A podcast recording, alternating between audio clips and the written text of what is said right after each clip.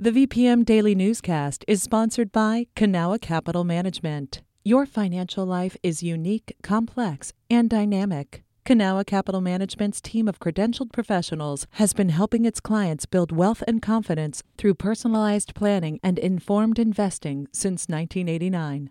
Learn more at cancap.com. That's K A N C A P.com.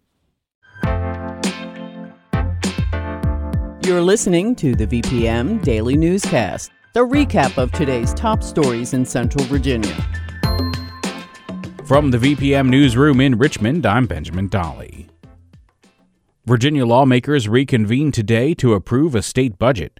It includes $45 million in new funding for school police and security staff, about a five-fold increase from the last state budget. Megan Pauly has more details.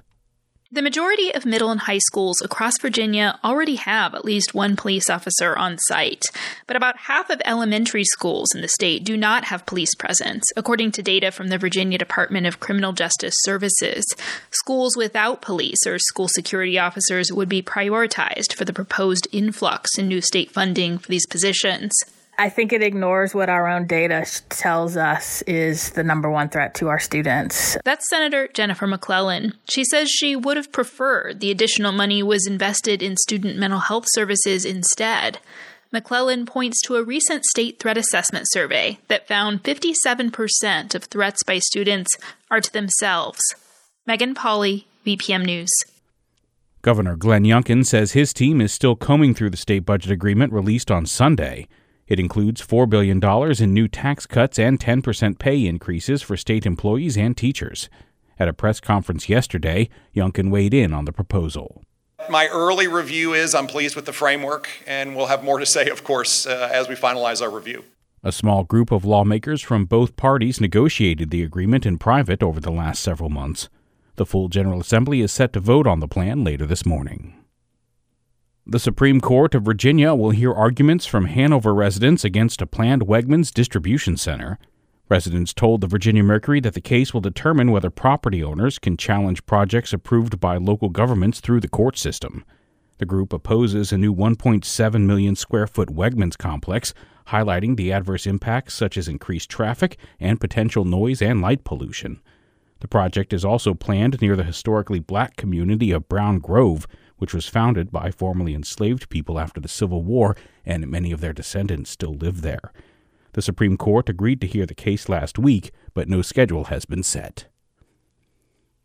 The city of Hampton is making big investments to help withstand flooding and sea level rise in the decades to come. Katherine Hafner from partner station WHRO has the details. Back in 2015, Hampton city officials went to a regional flooding workshop that included experts from New Orleans and the Netherlands. Carolyn Heaps, Hampton's resilience officer, says they came out with a whole new perspective. We really took away from that, I think, different ideas for living with water principles, focusing on working with our water systems rather than trying to fight it and engineer the water away. Those ideas are behind Resilient Hampton. That's the city's years long mission to give communities the tools they need to prepare for and recover from things like storm surge, rising tides, and encroaching groundwater. We aren't looking at traditional political boundaries and strict neighborhoods. We're looking at watersheds and the landscape as the primary focus. The city started with developing pilot projects in the Newmarket Creek watershed. One is called the Big Bethel Blueway and will transform an existing drainage canal into stormwater storage and public green space. Hampton's now looking for residents' input on what they want to see in downtown, Phoebus, and Buckroe. That was Katherine Hafner reporting. The Chesapeake Bay Foundation is holding its 32nd annual Clean the Bay Day this weekend. Volunteers will pick up litter at locations across the Bay watershed so that less garbage finds its way downstream. Patrick Larson has more. After Memorial Day, the popular and historic shoreline at Ancarrow's Landing in Richmond is strewn with glass, paper, and plastic.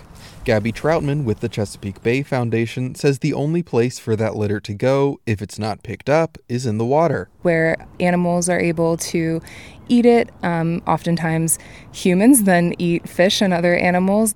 Though previous Clean the Bay days have removed tens of thousands of pounds of trash, there's always more to replace it. Troutman says she's hopeful some of this weekend's volunteers will be inspired to get involved beyond cleanups.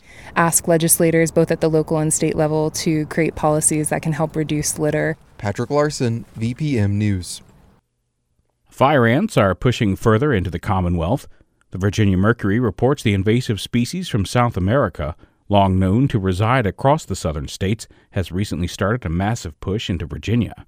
The ants are currently in Hampton Roads, Williamsburg, Petersburg, and coming close to Richmond. Fire ants are known for their painful sting, which can be dangerous to both pets and people. The Virginia Department of Agriculture and Consumer Services is asking residents for help controlling the spread of the ants. You can report a fire ant mound at reportapest at vdacs.gov. This has been the VPM Daily Newscast.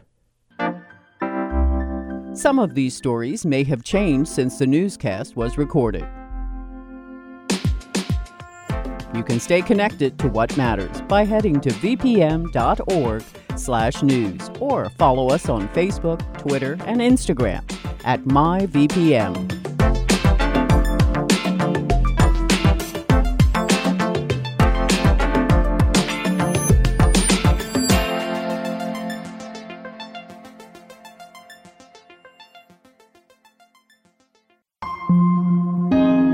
VPM. Hi, it's Terry Gross, the host of Fresh Air. We bring you in depth, long form interviews with actors, directors, musicians, authors, journalists, and more. Listen to our Peabody Award winning Fresh Air podcast from WHYY and NPR.